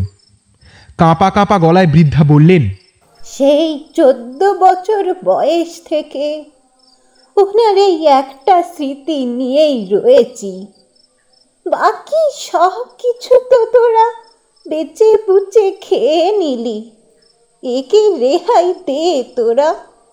একে কেড়ে নিস নে। কেড়ে নিয়ে নি গো রাঙাবো শুধু একবার বসার লোভ হলো। আ- আ- আর আর কখনো এরকম ভুল হবে না। কখনো না। আমায় বসিয়ে দে দেখি ওখানে। তারপর কথা কই।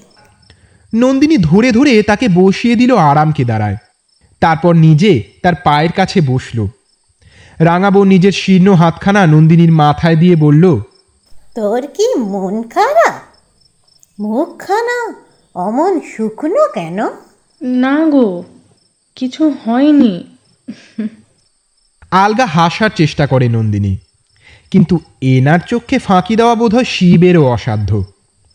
উনি বললেন এ সময় এমন মন খারাপ করে থাকতে নেই লো হাসি খুশি থাকবি তবেই তো পেটেরটা ভালো থাকবে। তুমি কি করে জানলে রাঙাবো? আমি তো কাউকে বলিনি গো। তোমার তোমার বুদ্ধি কেউ না। ঘাটের দিকে এক পা বাড়িয়ে আছি তুই আমার থেকে লোকাবি মুখ পুরি আর স্বামীকে বলিসনি কেন মাগি? তার বাচ্চা আর তাকেই বলিসনি? বলার সুযোগ পেলাম না তো। আজই বলব। তুমি তার আগে গল্প বলো না। ওই যে সেদিন বললে তোমার বর্দি কাঁদছিল। কেন? শুধু গপ্প শোনার ধান্দায় আসিস। আজ তুই গপ্প কর আমি শুনি। পিসুর আর তোর কথা বল দেখি। নন্দিনী শুরু করল তার আর বিষানের গল্প। কীভাবে তাদের বন্ধুত্ব হলো? কি করে একে অপরের কাছে এলো? বিষান কি করতো? সব। শুনে কখনো রাঙাবো ফোঁকলা মুখে হাসলো? কখনো পুরনো কিছু মনে করে গম্ভীর হয়ে রইল? কখনো বা রাগ করল তার পুতির ওপর? কথায় কথায় কখন যে রাত হয়ে গিয়েছিল, টের পায়নি নন্দিনী। এমন সময় তার সবচেয়ে ছোট ননদ তাকে ডাকতে এলে ঘড়ির দিকে তাকিয়ে চমকে গেল। তাড়াতাড়ি ঘর থেকে বেরিয়ে সবার সাথে রাতের রান্নার আয়োজন করতে লাগল। রাতে বিষান ফিরল মদ্যপ অবস্থাতেই। সকলের খাওয়া হয়ে গেলে নন্দিনী ওর খাবার গুছিয়ে ঘরে গেল। কাকি শাশুড়িমাদের ঠোঁট টিপে মুচকি হাসি যেন ওর গায়ে সূচের মতো বিঁধতে লাগল। তবু সেসবকে পাত্তা না দিয়েই দাঁতে দাঁত চিপে ও ঘরে চলে গেল। যাওয়ার আগে অবশ্য রাঙাবউকে খাইয়ে শুইয়ে দিয়েছে। ফোন ঘাঁটতে ঘাঁটতে ঘুমিয়ে পড়েছিল নন্দিনী। দরজাটা ভেজানোই ছিল। একটা শব্দ পেয়ে চোখ খুলে তাকিয়ে দেখে বিষান ঘরে ঢুকছে। নেশায় সোজা হয়ে দাঁড়াতে পারছে না ও। নন্দিনী তাড়াতাড়ি উঠে ওকে ধরে না নিলে পড়ে গিয়ে নাক মুখ ফাটত ওর। খাবার না খেয়েই ঘুমিয়ে পড়ল বিষান নন্দিনীর আজকেও কথাটা বলা হলো না। এক দৃষ্টে ওর দিকে তাকিয়ে থাকতে থাকতে দু ফোঁটা জল গড়িয়ে পড়ল ওর চোখ দিয়ে। বাবা ঠিকই বলতো, মানুষ চেনা বড় দায়। একটা দীর্ঘশ্বাস বেরিয়ে এলো ওর বুক থেকে। রাত না জেগে ঘুমিয়ে পড়ল। মাঝরাতে শরীরের কিছু গোপন স্থানে ইতিউতি বিষানের হাত ঘোরাফেরা করতে লাগল। নন্দিনী হাতটা সরিয়ে দিয়ে পাশ ফিরে শুলো। কিন্তু অসম্ভব ক্ষিপ্রতায় বিষানোকে জোর করে কাছে টেনে নিয়ে বলল কি ব্যাপার? হাত সরিয়ে দিলে যে? ভালো লাগছে না। ঘুমাতে দাও। দেখ, শালা সারাদিন তো বাড়িতে শুয়ে বসে থাকো। নয়তো ওই ঘাটের মরালার সাথে গুজগুজ করো। রাতে তো কাজে ভালো লাগে না। বিষানের মুখ থেকে তখনও মদের গন্ধ যায়নি। নন্দিনীর কথা বলতে ভালো লাগছিল না। একবার ভাবলো রাঙাবুকে ঘাটের মরা বলার জন্য গর্জে ওঠে। কিন্তু ক্লান্ত লাগল ভীষণ। ও বিষানের হাত থেকে নিজেকে ছাড়ানোর নিষ্ফল চেষ্টা করতে লাগল। কিন্তু এতে হিতে বিপরীত হলো। বিষান রাগে বিছানায় উঠে বসল তারপর নন্দিনীকে টেনে হিঁচড়ে উঠে বসালো। ওর হাতটা মুচকে দিয়ে চুলের মুঠি ধরে হিসিস করে বলল মেয়ে মানুষের এত বর একদম ভালো নয় বেশি বাড়াবাড়ি করিস না। দুঃখে অভিমানে নন্দিনীর চোখে জল এসে গিয়েছিল। তবুও হাঁপাতে হাঁপাতে কোনো রকমে বলল ছেড়ে দাও ছেড়ে দাও বিশাল আমি আমি প্রেগনেন্ট লাগছে আমার প্লিজ প্লিজ ছেড়ে দিল ঠিকই, কিন্তু সাথে এটাও বলে দিল, এই বাচ্চাও চায় না। নন্দিনী যেন ওকে সরিয়ে ফেলে, যত তাড়াতাড়ি সম্ভব। এই বাড়ি নিয়ে ওর অনেক পরিকল্পনা আছে, এখন এসব ঝামেলাও চায় না। নন্দিনী অবাক হয়ে ভাবছিল, মানুষ এরকমও হয়? এতটা ভুল করলেও মানুষ চিনতে? সারাটা রাত নন্দিনীর জেগেই কাটল। কিছুতেই দু চোখের পাতা এক করতে পারল না। পাশেই বিষান শুয়ে অঘরে ঘুমোচ্ছে। কিন্তু নন্দিনীর ঘুম আসছে না। আজ বিষানের ব্যবহারে ও যতটা না দুঃখ পেয়েছে, তার চেয়ে বেশি বিস্মিত হয়েছে। কিছুতেই তিন বছর আগের ছেলেটার সঙ্গে ওর পাশে শুয়ে থাকা মানুষটাকে মেলাতে পারছে না ও। ভোরের আলো ফুটতেই উঠে পড়ল নন্দিনী। বাথরুমে গিয়ে শাওয়ার খুলে তার নিচে দাঁড়িয়ে পড়ল। কার্তিক মাসের হালকা ঠান্ডায় শরীরের রোমকূপগুলো শিহরিত হলো একটু। শাওয়ারের অবারিত জল ওর মাথা, মুখ, চিবুক চুইয়ে গড়িয়ে পড়ছে শরীরে। শরীরে কাল রাতে বিষানের দেওয়া আঘাতের ক্ষততে। চিরবির করে জ্বলে উঠল জায়গাগুলো, ঠান্ডা জলের স্পর্শ পেয়ে। নন্দিনী দাঁত চিপে চোখের জল আটকানোর চেষ্টা করল, কিন্তু অবারিত বাড়ি ধারার মধ্যে লুকিয়ে সে জল গড়িয়েই পড়ল। কিসের জন্য এ চোখের জল?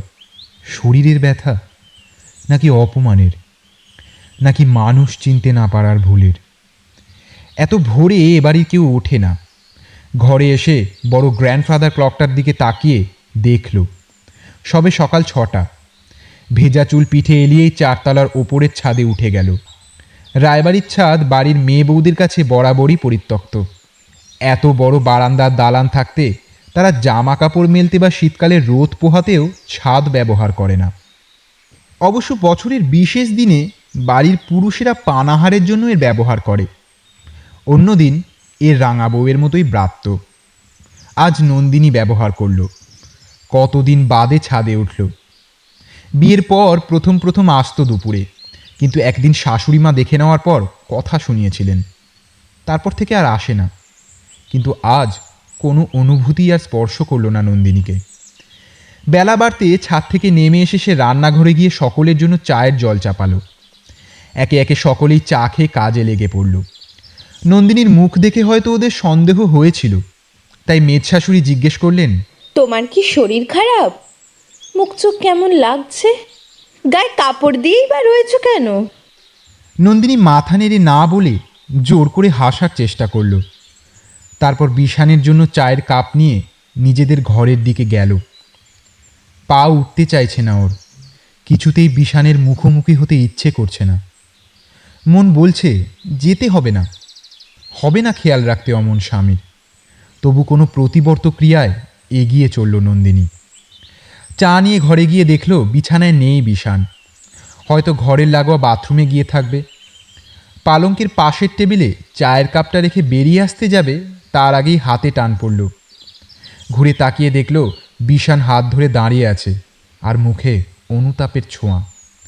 নন্দিনী কিছু বলার আগেই সে বলল সরি খুব ভুল হয়ে গেছে। কাল নেশার ঘরে মাথা ঠিক ছিল না। প্লিজ ক্ষমা করে দাও প্লিজ নন্দিনী হাত ছেড়ে চলে যেতে উদ্যত হতেই বিষানোর সামনে হাঁটু গেড়ে বসে পড়ল। হাত জোর করে বলল প্লিজ নন্দিনী একবার শোনো। কাল প্রমোটারের সঙ্গে একটা ঝামেলা হওয়াতে মাথাটা এমনিই গরম ছিল। প্লিজ। প্রমোটার কথাটা কানে যেতেই সতর্ক হয়ে গেল নন্দিনী। চোখে মুখে জিজ্ঞাসা ফুটে উঠল প্রমোটার কেন? কি ভাবছে বিশানেই বাড়ি নিয়ে? ওকে চিন্তিত দেখে হাত ধরে নিয়ে বিছানায় নিয়ে গিয়ে বসালো। তারপর এক এক করে খুলে বলল সব কথা। এই বাড়ি ভেঙে শপিং কমপ্লেক্স হবে আর সাথে হবে ফ্ল্যাট। ওরা প্রত্যেকে একটা করে ফ্ল্যাট পাবে আর সাথে পাবে নগদ টাকা। কিন্তু রাঙা বউয়ের সই ছাড়া যে কিছুই হবে না। আর রাঙা বউ যে নন্দিনী ছাড়া কাউকেই বিশ্বাস করেন না। তাই নন্দিনীকেই এই কাজটা করতে হবে। কিচ্ছু না, শুধু দলিলের নিচে একটা টিপ ছাপ। ব্যাস, কাজ শেষ।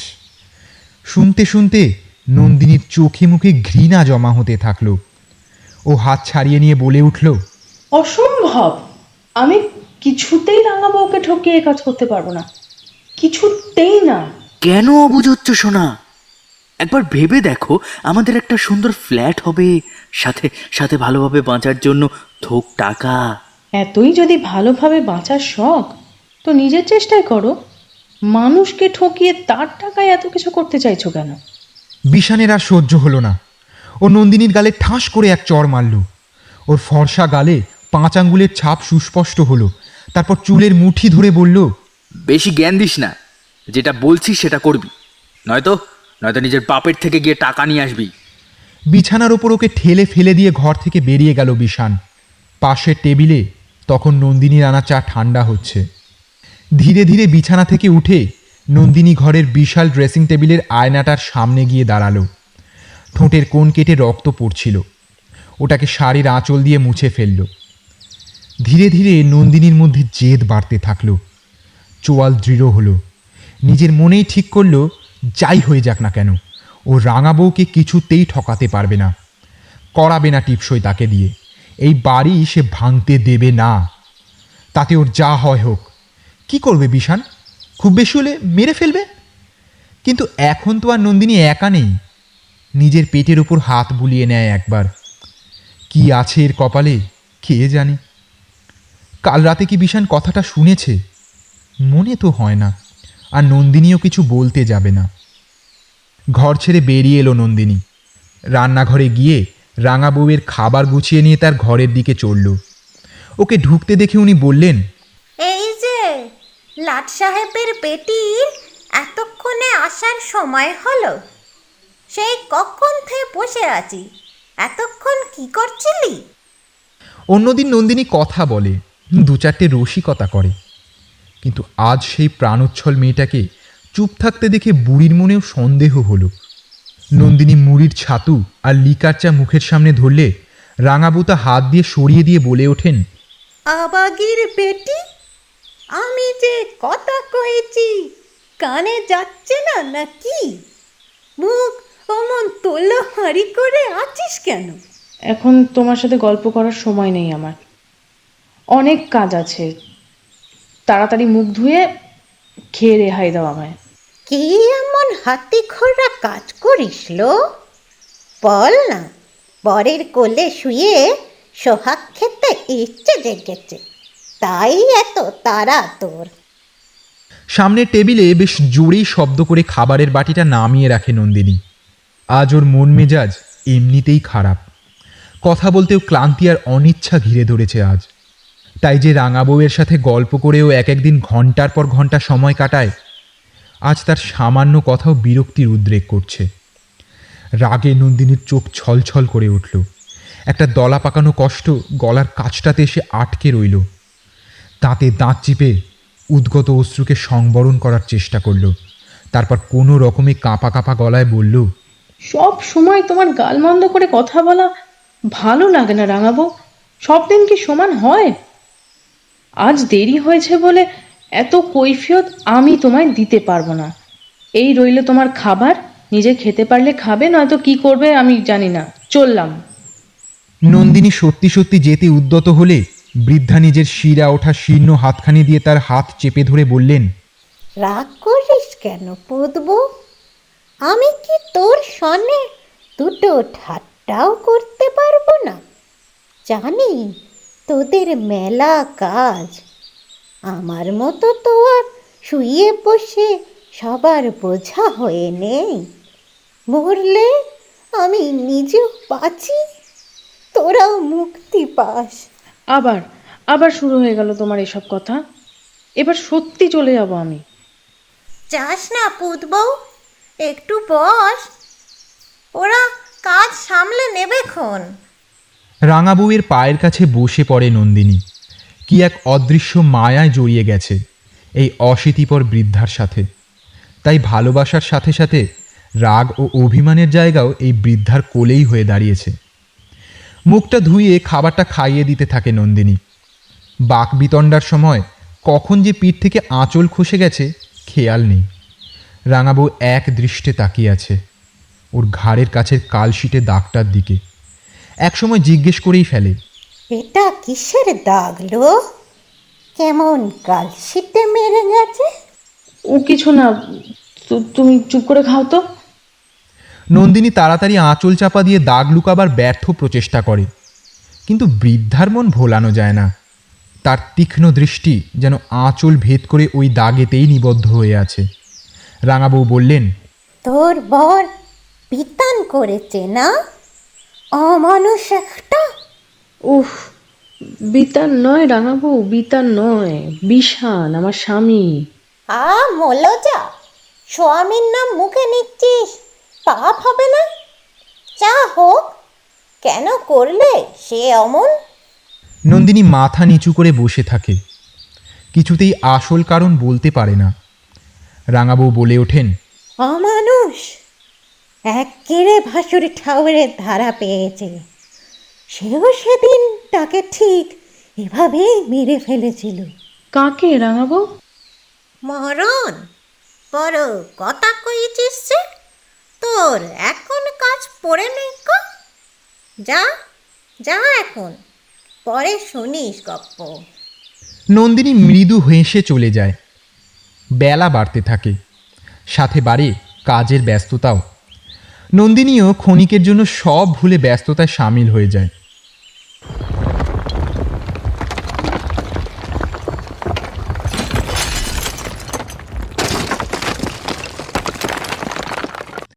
হঠাৎ বাইরে হুড়মুড় করে কি যেন ভেঙে পড়ার খুব জোরে শব্দ হয়। রাঙাবউ নিজেও চমকে ওঠেন। উনি তীক্ষ্ণ গলায় বলতে থাকেন, কি হলো রে? কি ভাঙলি রে? মানুষ সমেত কি ভেঙে দেবে নাকি বাড়িটা? কিন্তু ওনার কথার উত্তর দেয় না কেউ। উনিও ক্লান্ত হয়ে চুপ করে যান একসময়। কিন্তু বাইরে সবাই তখন হইচইতে ব্যস্ত। বারমহলের যে জায়গাটা পরিত্যক্ত ছিল, যেখানে বিভিন্ন আবর্জনা জমা হচ্ছিল, আর যে ঘরটা শুধুমাত্র তালাবন্ধ অবস্থাতেই অক্ষত ছিল, সেটা আজ ভেঙে পড়েছে। কোনো ফাটল ছিল না। ভূমিকম্প হয়নি, অথচ ভেঙে পড়ল ঘরটা। বাড়ির সকলেই সেখানে ভিড় করে দাঁড়িয়ে রয়েছে। বিভিন্ন জন বিভিন্ন কথা বলছে। সবার মনে অল্প বিস্তর ভয় ঢুকেছে। পুরনো বাড়ি কোনোদিন তাদের মাথার ওপর ভেঙে পড়ে যদি? একে যত তাড়াতাড়ি সম্ভব প্রমোটারের হাতে দিতে হবে। অত লোকের ভিড়ে নন্দিনী আর ওখানে যায়নি। দোতলার বারান্দা থেকে ঝুঁকে পড়ে দেখার চেষ্টা করছিল। কিন্তু কিছুই বুঝতে পারছিল না। এমন সময় পিঠেকার হাতে স্পর্শ পেয়ে চমকে ঘুরে তাকিয়ে দেখে বিষান ওকে শান্ত স্বরে বলে এত ঝুঁকে রয়েছো কেন? যে কোনো মুহূর্তে পড়ে যেতে পারো তো। যাও ঘরে যাও। নন্দিনী ওখান থেকে সরে গেল কিন্তু নিজের ঘরে না গিয়ে রাঙা বউয়ের ঘরের দিকে গেল। যাওয়ার পথে ছোট দেওর বছর দশেক বিট্টুর সঙ্গে দেখা হলো। ওকেই নন্দিনী পুরো ঘটনাটা বলতে বলল। সব শুনে নিয়ে রাঙা বউয়ের ঘরে গেল। উনি আগে থেকেই উঠে বসেছিলেন। এত জোরে আওয়াজ হয়েছিল যে এই ভিতরেও ওনার কানে আওয়াজ গেছে। নন্দিনীর পায়ের শব্দ পেয়ে উনি বলে উঠলেন কে রে? কে এলি? কি হয়েছে রে? কিসের আওয়াজ হলো? তুমি কি করে জানলে আমি? পায়ের আওয়াজ ছিল নাকি? তুই যারা কে আসে? এই ঘাটের মরার কাছে কি হয়েছে রে বাইরে? ওই বারমহল যেটা ছিল সেটা যেটুকু টিকে ছিল সেটাও গেছে। পুরো টুকরো টুকরো হয়ে গেছে গো। ঘরের ভেতরে এসে ঢোকে নন্দিনী কিন্তু কথাটা শোনার পরেই উত্তেজিত হয়ে পড়ে রাঙা বউ। হাঁপাতে থাকেন আর প্রচণ্ড ভয় ঘেমে যান। চোখ দুটো যেন ঠেলে বাইরে বেরিয়ে আসতে চাইছে। নন্দিনী তাড়াতাড়ি এসে বুক পিঠ মালিশ করে দেয়। জলের গ্লাস থেকে দু চুমুক জল খেয়ে যেন একটু শান্ত হন রাঙাবো। তারপর বলেন, শেষ রক্ষে হলো নে। হে ভগবান, ও আসছে। আমি আগে সন্দেহ করেছিলাম, কিন্তু এত তাড়াতাড়ি পাপ কাউকে ছাড়ে না লো সে তার কথা রেখেছে। সাবধানে পুতিকে রাখিস লো। রাঙা বউয়ের কথা কিছুই বোধগম্য হচ্ছিল না নন্দিনীর। কিন্তু এক অজানা ভয়ে কেঁপে উঠল সেও। কে আসছে রাঙাবো কিসের পাপ? রাঙাবু বলতে শুরু করলেন বহু বছর আগেকার এক রক্তাক্ত অধ্যায় যা পাল্টে দিয়েছিল তাদের সকলের জীবন।